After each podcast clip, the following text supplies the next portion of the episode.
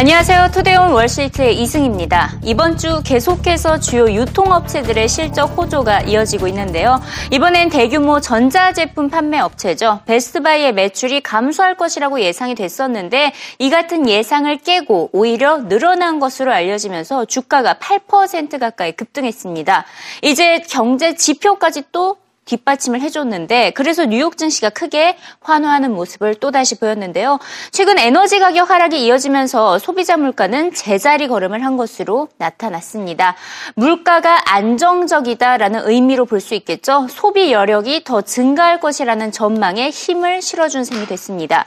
JP물건은 에너지 가격 하락으로 늘어난 소비 여력이 최소한 2분기 동안은 유통업체에게 순풍이 될 것으로 내다봤고요.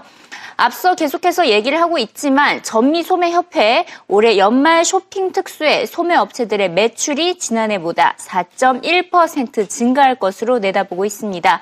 평균적으로 이 기간 동안 S&P 500 지수는 평균 3.2% 오른 것으로 나타나고 있기 때문에 뉴욕 증시가 연말까지 계속해서 추가 상승할 것이란 전망입니다.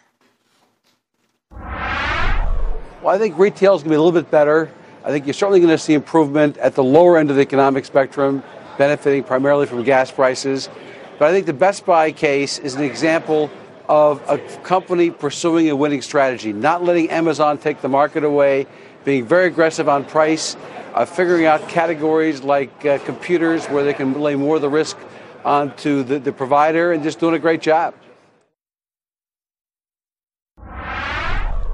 지난달 경기 선행지수도 지난 7월 이후 최대 상승폭을 기록했습니다. 앞으로 3개월에서 6개월간의 경기 전망이 밝다는 의미인데요.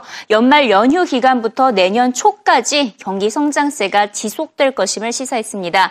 개인 투자자들의 투자 심리도 낙관적으로 나타났습니다. 비록 지난 분기 조사보다는 강세론자들이 감소했지만 여전히 절반 가까이 차지를 하고 있는데요. 그 비중을 한번 수치로 살펴보도록 하겠습니다. 이번에 강 세론자 8.8% 규모가 줄었지만 여전히 절반 가까이 49.1%를 차지하고 있고요. 반면 약세론자는 4.5% 늘었지만 23.8%를 차지하고 있습니다. 강세론자들의 경우에는 기업들의 실적 개선과 에너지 가격 하락이 주가 상승을 이끌 것으로 주장을 하고 있고 약세론자들은 경제 성장 속도가 생각보다 더딘 것과 지정학적 리스크 그리고 워싱턴의 정치 리스크를 우려를 하면서 약세론을 펼친 것입니다. 그럼에도 불구하고 지금 현재 시장에서는 개인 투자자들 가운데 강세론자는 더 많은데 그 이유는 대규모 조정이 있을 것으로 예 예상을 했었는데 지난 한 달만 고생하고 무난히 지나쳤기 때문입니다. 이번 달 들어서 뉴욕 증시가 또다시 사상 최고가 경신 소식이 이어짐에 따라 자신감을 회복했다는 진단입니다. It did come by real. It did come back very quickly. Uh, we did see a big shift in the pendulum, uh, and I think there's a lot of people who are fearful we'd get a big correction. Uh, and when it turned out to be pretty shallow, I think there's just a big sigh of relief, and we're now seeing that uh, reflected in the sentiment numbers, where we're seeing people realize, okay, we're not going to have this big drop. It's been postponed. Uh, and now they're looking at the market rallying to new highs, a 10% rise since mid October. And I think that's got people very encouraged and certainly has added back to that level of complacency that we're not going to see a big drop, at least in the short term. The S&P 500 is trading at about 18.5. Certainly not cheap, and if you're a value investor, it's a very tough market. Uh, but I think there was this fear that we're, we were going to get a bigger drop, and now we're seeing that fear going away. Uh, if we look forward, uh, particularly last week when we had sentiment reach really what was its 58th highest level in the history of the survey, uh, that high of level sentiment uh, in the past has been followed by about flat markets, an average of zero a median gain of 0.5% over the next six months. So some of the gains might have actually been already reflected okay. in the market. 그렇다면 어떤 업체가 연말 특수 수혜를 가장 많이 받을까요? 전통적으로는 항상 애플이 1위를 차지했습니다. 애플이 등장하기 이전에는 백화점 업체들이었는데 애플이 등장한 이후에는 애플 제품 판매가 불티가 나면서 항상 1위를 고수하고 있고요. 이제 고프로가 등장을 했죠. 그래서 올해는 이 고프로도 상위권을 차지할 것으로 예상이 되고 있습니다.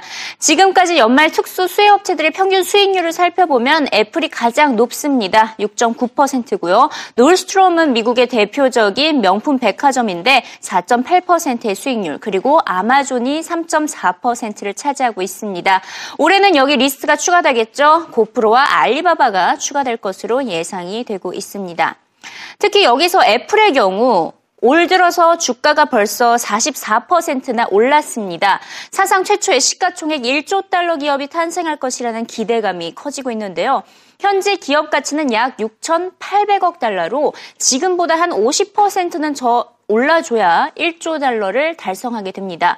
현재 116달러 선에서 주가가 거래가 되고 있는데 주가가 167달러까지는 올라야 가능한 규모인데 지금 유명한 헤지펀드 매니저들은 1조 달러 클럽에 가입할 것이다라고 주장을 하고 있습니다. 아인혼 헤지펀드 매니저가 이렇게 주장을 했고 또 이에 더해서 마이크 코르셸리 헤지펀드 매니저 역시 애플의 가치 틀림없이 1조 달러에 달할 것이다 라고 내다봤고요. 칼 아이칸 역시 어, 애플 목표가로 203달러를 제시했죠. 어, 이 말은 시가총액 1조 2천억 달러 돌파를 주장을 한 것입니다. 월가 애널리스트들 역시 낙관적인 입장을 보이고 있습니다. 아이폰 6와 아이폰 6 플러스 그리고 애플페이, 애플워치 등 신제품이 줄줄이 출시되면서 시장에서 긍정적인 반응을 얻고 있기 때문입니다. 기관별 애플의 목표가를 어떻게 제시하고 있는지 살펴보면요. 시장에서 평균보다는 좀 높게 제시한 기관들입니다. 칸토 피츠 제너럴들가 가장 높게 143달러를 제시했고 파이퍼 제프리와 에버코어가 각각 135달러씩 제시를 했습니다. 특히 여기서 에버코어의 경우에는 애플의 아이폰 판매 호조가 내년까지 이어지면서 내년 애플의 매출은 2천억 달러를 넘어설 것으로 내다봤습니다. 90% of the growth that I have for Apple looking into next year is, is iPhone. So uh, it, it, all still comes down to iPhone, the iPhone 6 cycle looking very strong. Um, and so the question becomes, you know, well, can it get any better than this?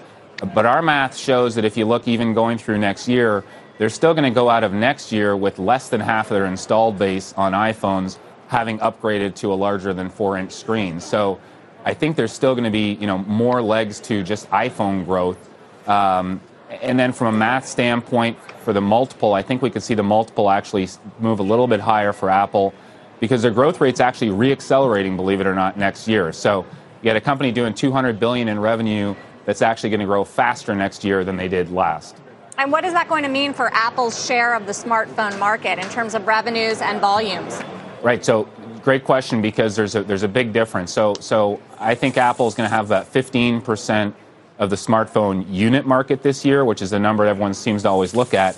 But because they sell at such higher prices, uh, I think they have about 35% of the smartphone revenue. So, you know, a, a, lot more revenue than unit share, and that's really the story of, the, of their premium model. 인텔의 주가 상승도 눈에 띄었습니다. 오늘 장4% 넘게 상승했는데요. 내년 사업 전망을 상향 조정했고 배당금을 기존보다 6센트 늘리면서 96센트를 제공하기로 결정했습니다. PC 사업 호조를 내다보면서 주주들에게 배당금을 확대해 준 것인데요. 앞으로 PC와 모바일 사업 부분 통합이 성장 잠재력을 시사하고 있다는 평가입니다. 이에 따라 인텔 주가가 더 오를 것이라는 전망이 지배적입니다. They are hitting on all cylinders, Scott, and the PC is not dead. And that's what they're saying. They're also saying they're on track this year to do that 40 million tablet uh, that they've been telling everybody that they would. Well, they're going to be there. And that's a very positive sign. So to say Intel's done, the story's over, it's time to get out, sold to those people. I think it goes higher. Pete, you like the name as well. I still love that. the name. I still own the name. It's just not in my playbook, but I own the name, and I love this name when it got unjustly sold after the earnings, and everybody dragged it down to $31 a share. It was a steal and a half. I still think it's a steal. I think there's plenty of upside here when you look at the strategy. The one thing you and I talked about earlier in the week also was boy, they waited till now to put the PCs and the mobile together. I mean, that seemed like a no-brainer when they finally have done that. I think that's a good too. Management is taking action when they need to. I think this is just one more feather in their cap because when they can pay the dividend, you look at the fundamental story, still trades a very cheap PE. This stock can go a lot.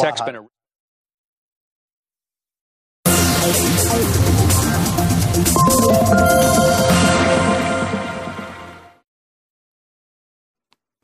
현재 이 시각 CNBC 헤드라인을 살펴봅니다. 미국의 대표적인 온라인 결제 시스템인 페이팔을 사용하고 있는 미국 소매 업체들이 올해 연말 쇼핑 특수에는 중국 시장을 겨냥하고 있다라는 소식이 나타나 전해지고 있습니다.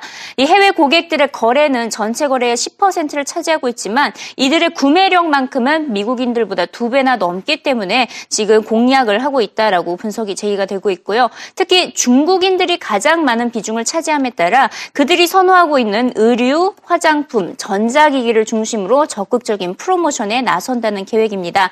하지만 다 한, 한 가지 리스크가 있는데요. 보시다시피 중국의 경우에는 배송비 부담이 크다는 우려가 남아 있다라고 CNBC는 덧붙이고 있습니다. 국제유가 하락세에 웬만해서 다시 오를 기미를 보이지 않고 있는 가운데 HSBC가 국제유가 하락세는 내년까지는 이어지지 않을 것이라는 색다른 전망을 제시했습니다. 단기적으로 배럴당 90달러까지 떨어졌다가 내년에는 다시 95달러 선에서 머물게 될 것이다 이렇게 내다봤는데요. 하지만 올해 4분기만큼은 기존의 전망치보다 하향 조정을 했습니다. 아, 기존에 92달러를 제시를 했는데 85달러로 하향 조정을 했습니다. HSBC는 브렌트유의 가격은 전체 생산의 40%를 차지하고 있는 오펙 국가들에게 달려 있다면서 다음 주 오펙 회의 결과를 주시할 필요가 있다고 강조했습니다. CNBC가 흥미로운 조사 결과를 전하고 있는데요. 가족 경영 사업이 다른 사업보다 수익성이 더 좋다는 조사 결과가 나타났습니다. 유럽에서 운영되고 있는 832개의 가족 경영 기업을 조사를 한 결과 리스크가 평균보다 더 낮은 것으로 나타났고요. 수익성도 더 높은 것으로 나타났습니다. 이 전통성에 따른 브랜드 프리미엄이 반영되기 때문인 것으로 분석이 됐습니다. 대표적으로 에스티로더라는 기업을 빼놓을 수가 없는데 어, 에스티로더의 경우에는 지난 10년 동안 뉴욕 증시가 160% 상승하는 동안 에스티로더의 주가는 무려 200%나 상승을 했다며 이 가족 경영의 프리미엄이 어, 가, 다소 어, 반영이 되고 있다라는 조사 결과가 전해지고 있습니다. 최근 루블화가 다시 반등하고 있는 기미를 보이고 있습니다. 어, 러시아의 루블화 가치와 그리고 러시아의 주, 지수죠. 미색 지수가 올 들어 최고치를 기록했습니다. 특히 미색 지수 1532를 기록하면서 최고치를 기록했는데 지난 3월 최저치보다 무려 20%나 반등을 한 것입니다.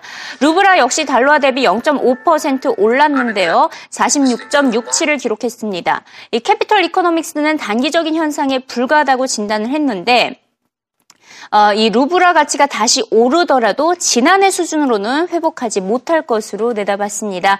이 지정학적 리스크 문제가 해결될 때까지 러시아 경제는 계속해서 불안할 것이다라고 어, 덧붙이고 있습니다.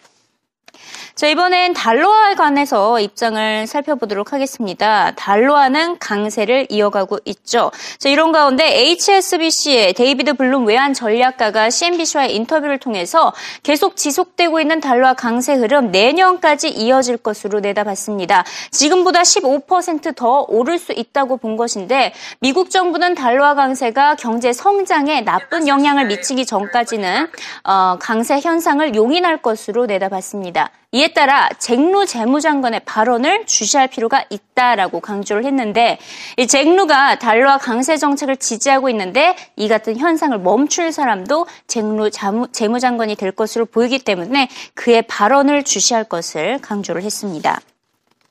자, 마지막으로 상품 가격 살펴보도록 하겠습니다. 올해 금값과 국제 유가 속절없이 하락세를 이어가고 있는 가운데 유일하게 최대 상승을 기록한 상품 커피입니다. 올해 커피 원두 가격이 67%나 상승하면서 어, 티모튼 커피숍에서는 2011년 이후 처음으로 커피 가격을 인상을 하기도 했는데요. 하지만 아직 가계 소비에 부담이 될 정도는 아니라는 진단이 나오고 있습니다.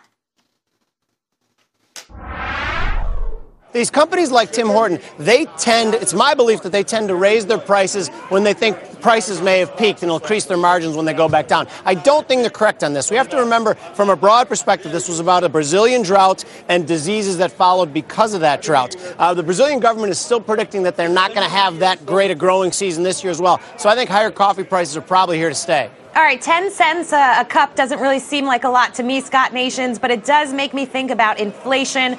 What do you make of the inflation situation?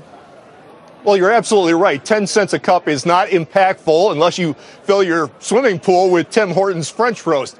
But you're absolutely right about inflation. There are pockets of inflation that we see elsewhere in other commodities, and those are going to be much more important. For example, uh, cattle, live cattle traded here at the CME, up 25% since May. That's much more likely to hurt the average household.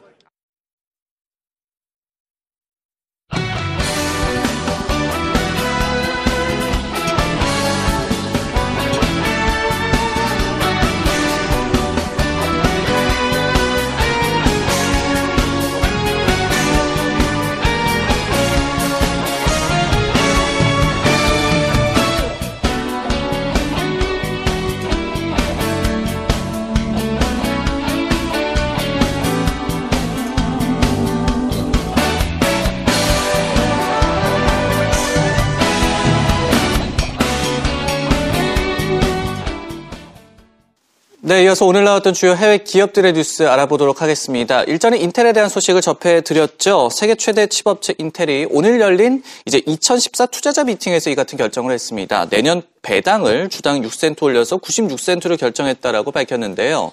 이로써 배당률은 2.7%에 달하게 됐습니다. 여기에 인텔이 내년도 매출 성장률 전망을 한 자릿수 중반대로 제시를 했는데 시장 컨센서스는 3.4%였습니다. 여기에 내년도 전체 마진율은 62%로 전망했고 이 같은 소식이 전해진 직후부터 인텔의 주가가 3% 내외로 뛰기 시작하더니 오늘 장 마감에도 상당히 많이 상승하는 모습을 보였습니다. 마윈 알리바바 회장이 앞으로 국제판 전자상거래 웹사이트인 international version 타오바오를 열 계획이라고 밝혔습니다. 새 웹사이트는 전 세계 이용자들을 대상으로 영어와 중국어를 포함한 다수의 언어를 지원할 예정인데요.